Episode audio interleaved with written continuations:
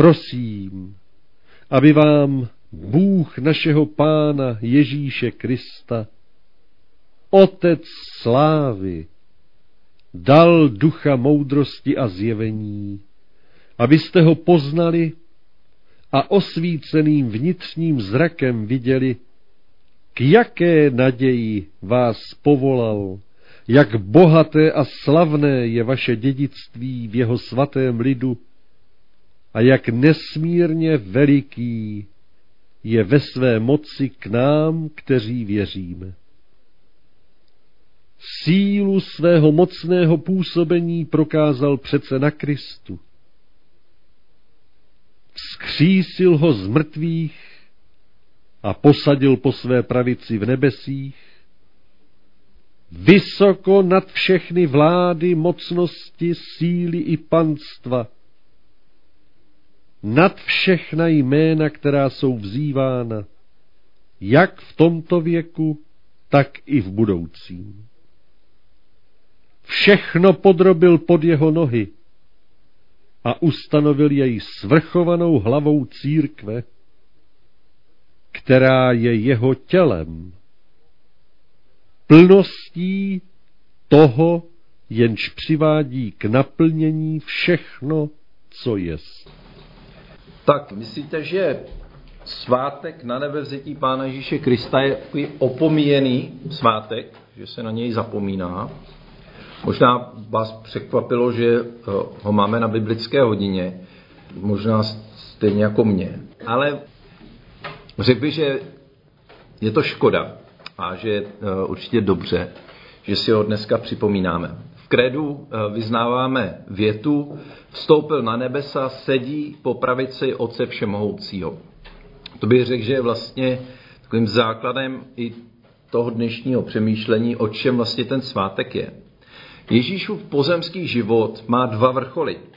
Jedním je povýšení na kříži, kdy je vyvýšen jako oběť za hříchy světa a viny každého z nás. A druhý vrchol je právě na nebe vstoupení. Ježíšův odchod je zahalen tajemstvím, jak se, jak se, jak se o tom budeme povídat, ale učedníci ho pochopili a začali se radovat. Tak to je, doufám, taková naděje pro nás, že po té dnešní biblické hodině budeme mít zase větší radost. Ježíš přechází z tohoto světa do náruče Otce a usedá po jeho pravici a to je důvod k radosti. Tato událost má obrovský dopad a také důvod, proč si ho dneska připomínáme, tedy jaký význam je této události, jaké má důsledky pro náš život a co nám vlastně přinese rozjímání o Ježíši, který sedí po pravici Otce. Nechme se tedy do této události uvést evangelistou Lukášem, 24. kapitoly 50. až 53. verš. Potom je vyvedl až k Betánii, zvedl ruce a požehnal jim. Když jim žehnal, vzdálil se od nich a byl nesen do nebe. Oni před ním padli na kolena, potom s velikou radostí se vrátili do Jeruzaléma a byli stále v chrámě a chválili Boha. My můžeme doplnit, Lukáš pokračuje tom knize skutků, že jo, protože to psal taky Lukáš, a pokračuje v tom, že eh, byli v chrámě dokonce s Marií a s ostatními učedníky očekávali na Ducha Svatého.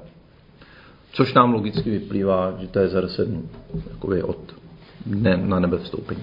Zajímavé je místo, kde se uskutečnilo Ježíšovo na nebe vstoupení. Nachází se nedaleko místa Ježíšovy modlitby v Getsemane, tedy konkrétně na Olivové hoře. Je to z Jeruzaléma směrem teda k Betánii.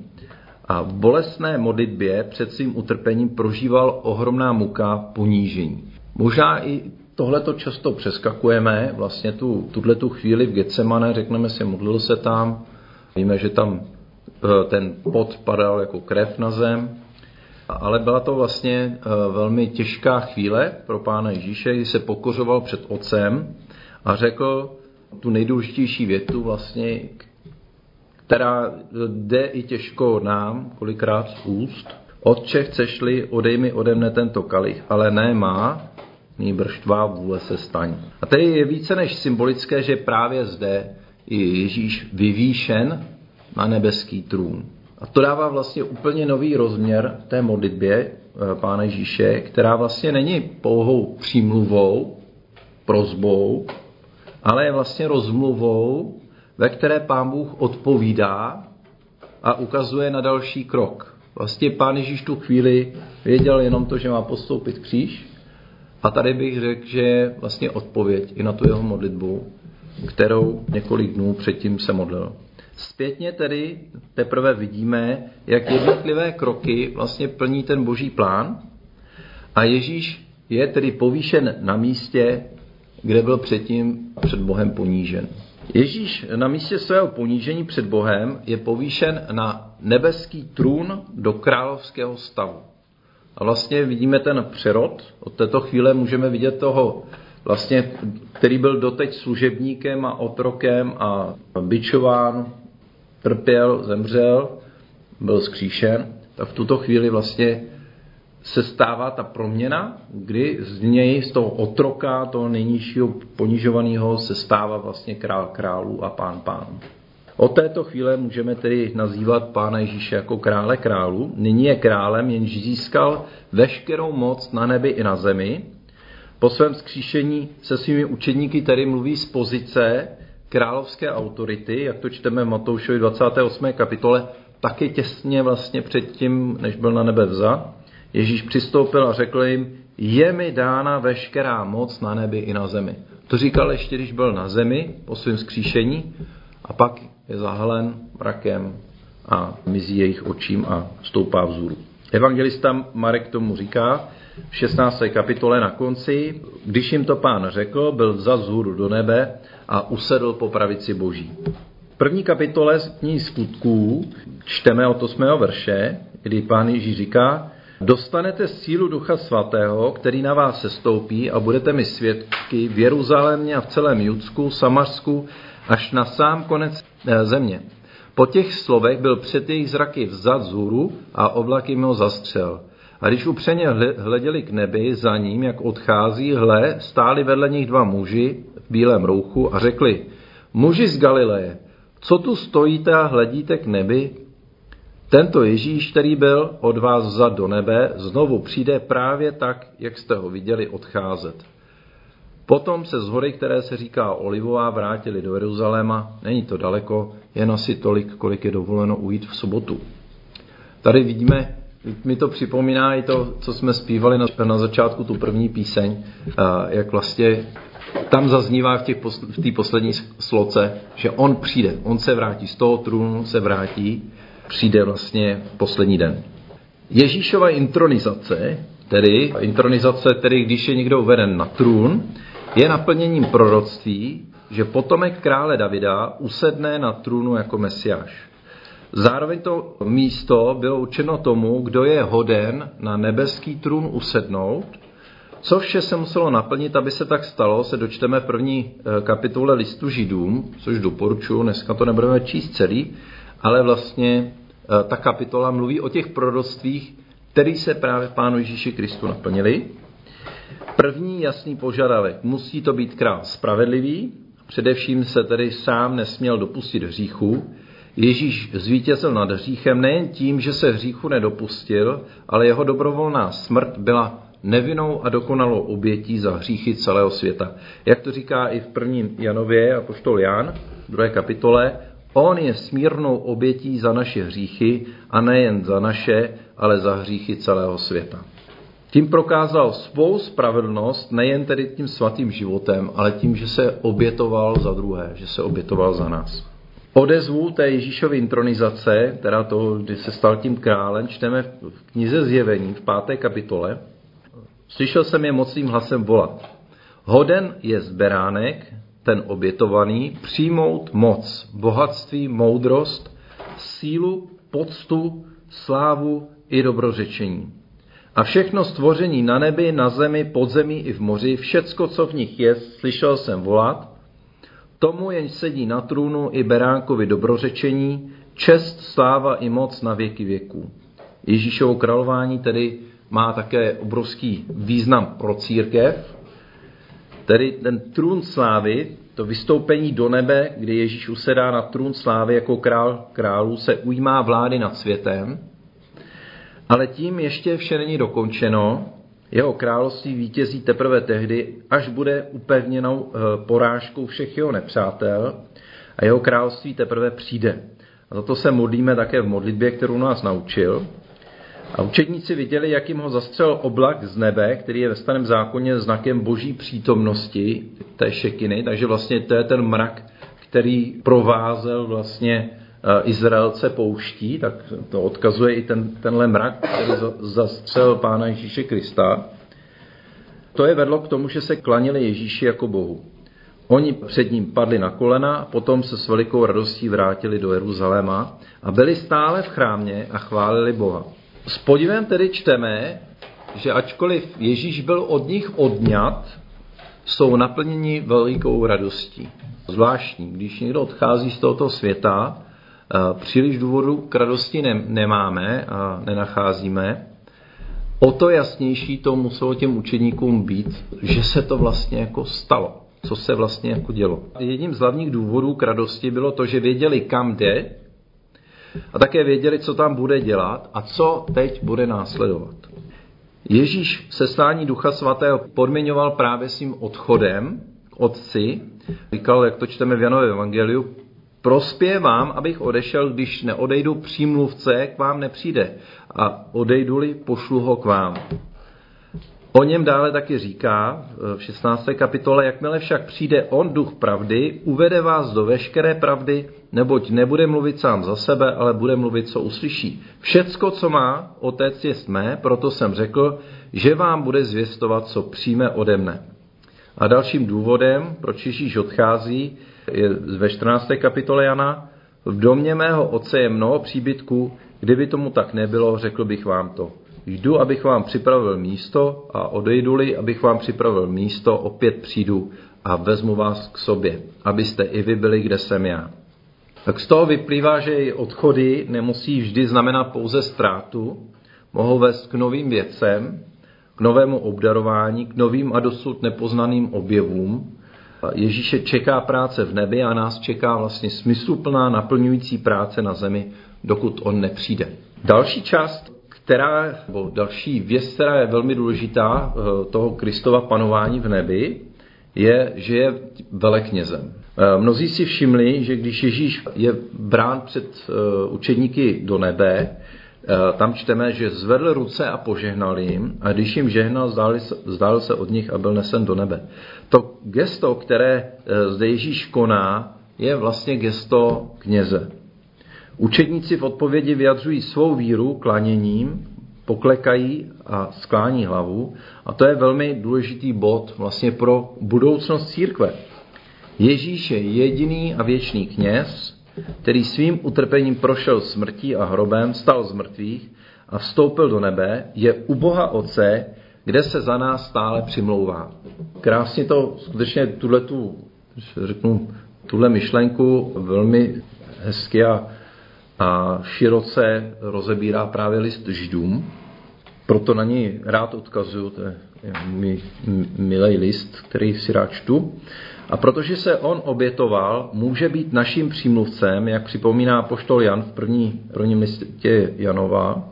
On je náš přímluvce. Ježíš nás hájí, brání nás před obvinováním ďábla, brání nás před námi samotnými a dokonce smazává eh, naše hříchy vlastní obětí. Nemějme tedy obavy jít k němu pro odpuštění, žádat požehnání a žádat milostidenství. Jak říká list Židům, nemáme přece velekněze, který není schopen mít soucit s našimi slabostmi. Vždyť na sobě zakusil všechna pokušení jako my, ale nedopustil se hříchu. Přistupme tedy směle k trůnu milosti, abychom došli milosedenství a nalezli milost a pomoc v pravý čas. Ještě dvě místa z listu Židům právě k té roli Pána Ježíše Krista jako velekněze z páté kapitoly a pak z osmé. Ježíš za svého pozemského života přinesl s bolestním voláním a slzami oběť modliteb a upěnlivých prozeb, který ho mohl zachránit před smrtí. Tady vidíme ten odkaz vlastně na tu Getsemane, kdy se tam pán Ježíš modlil. A Bůh ho pro jeho pokoru slyšel. Ačkoliv to byl boží syn, naučil se poslušnosti z utrpení, jímž prošel, tak dosáhl dokonalosti a všem, kteří ho poslouchají, stal se průvodcem věčné spásy, když ho Bůh prohlásil veleknězem podle řádu Melchisedechova. Z toho, co bylo řečeno plyne, máme velekněze, který usedl po pravici božího trůnu v nebesích jako služebník pravé svatyně a stánku, který zřídil sám hospodin a několik člověk. E, to odkazuje i na tu nebeskou bohoslužbu. Zase, když to vezmeme tu souvislost vlastně s chrámem tady pozemským, židovským, který, který vlastně budovali na několikrát že židé v Jeruzalémě, původně tedy ze stánku setkávání a pak eh, to byl chrám, kde přebývá hospodin a kde vlastně lidi přinášejí oběti, kde jim je taky odpuštěno, protože kde jinde by jim bylo odpuštěno, než právě v chrámu, kam se směli přinášet oběti a najednou židé ten chrám neměli a my se dozvídáme, že vlastně, eh, a to už víme i od předtím, třeba z Izajáše, jak on, jestli si vzpomenete na to jeho povolání, tak on se tam objeví vlastně jako součást té obrovské nebeské bohoslužby, kde jsou ty anděle a, a slou, eh, slouží velkou bohoslužbu nebeskou. Tak vlastně v té představě židovský byl vlastně Eh, bylo to, že ten chrám a ta bohoslužba je vlastně odrazem té nebeské bohoslužby, která se děje tady na zemi vlastně v Jeruzalémském chrámě. A teď se vlastně dostáváme i skrz, eh, skrz z Židům a skrz to, o čem dneska mluvíme na, na nebe vstoupení Pána Ježíše Krista, se zase dostáváme do té nebeské bohoslužby a tam vidíme, jak se to všechno vlastně odehrává a že Pán Ježíš je tam tím veleknězem, který přináší tu oběť, kterou je on sám. Tak je to vlastně zahalený celý tajemství a všechno to vlastně potom začne do sebe zapadat jako pucle. Když se podíváte, když si začnete ten číst list Židům, tak najednou to všechno vlastně tak krásně jako zapadá jedno do druhého. Takže to je vlastně velká i naděje pro nás, že Pán Ježíš je ten kněz, velekněz podle řádu Melchisedeka, který přináší oběť za nás e, sám sebe a tou obětí jsme očištěni a můžeme přistoupit vlastně do té boží přítomnosti, očištění od, eh, od vší viny. Skutečnost, která eh, mění tedy pohled na život, chybí slovo, koukám, je vlastně to na nebe vstoupení Pána Ježíše. Možná se nám může zdát, že Ježíšovo na nebe, na nebe vstoupení bývá opomíjené. V některých zemích je tento den pracovní volno, a tento den je vyvrcholením jeho 40-denního putování mezi učedníky po jeho vzkříšení. Vlastně dneska tedy je ten poslední den, kdy pán Ježíš je se svými učedníky. Nejen, že se ho dotýkali, mohli i s ním jíst, eh, výdali ho a tím dal dostatečně najevo i více jak pětistům lidí, jak říká potom později apoštol Pavel, že žije po svém vzkříšení, ale nakonec, že musel odejít, aby se naplnilo to, co jsme, co jsme si dnes připomněli, ty všechna, všechna zaslíbení. Usedl na trůn, odkud vládne jako král králu a pán pánu, je naším přímluvcem, veleknězem, připravuje příbytky a sesílá ducha svatého. A ještě doplním, také odtud přijde zpět. Právě těch následujících deset dní po na nebe vstoupení se má naše mysl soustředit k modlitbám a očekávání Ducha Svatého, protože to je ta chvíle, kdy ta církev vlastně se zapěla k té modlitbě eh, v Jeruzalémě, kdy se modlili za vylití Ducha Svatého, kdy očekávali těch deset dnů, než eh, přijde vlastně ten svátek letnic. A eh, očekávání vrcholí právě na svátek letnic, kdy je seslán duch svatý a církev je tím pádem ustanovena jako Kristovo tělo, ve kterém skrze svého ducha Pán Ježíš Kristus přebývá. A nakonec tedy poslední slova Pána Ježíše Krista, jak to čteme v Matoušově z 28. kapitole, spatřili ho a klaněli se mu, ale někteří pochybovali. Ježíš přistoupil a řekl jim, je mi dána veškerá moc na nebi i na zemi. Jděte ke všem národům, získávejte mi učedníky, křtěte ve jménu Otce, Syna i Ducha Svatého a učte je, aby zachovávali všecko, co jsem vám přikázal. A hle, já jsem s vámi po všecky dny, až do skonání tohoto věku. Amen.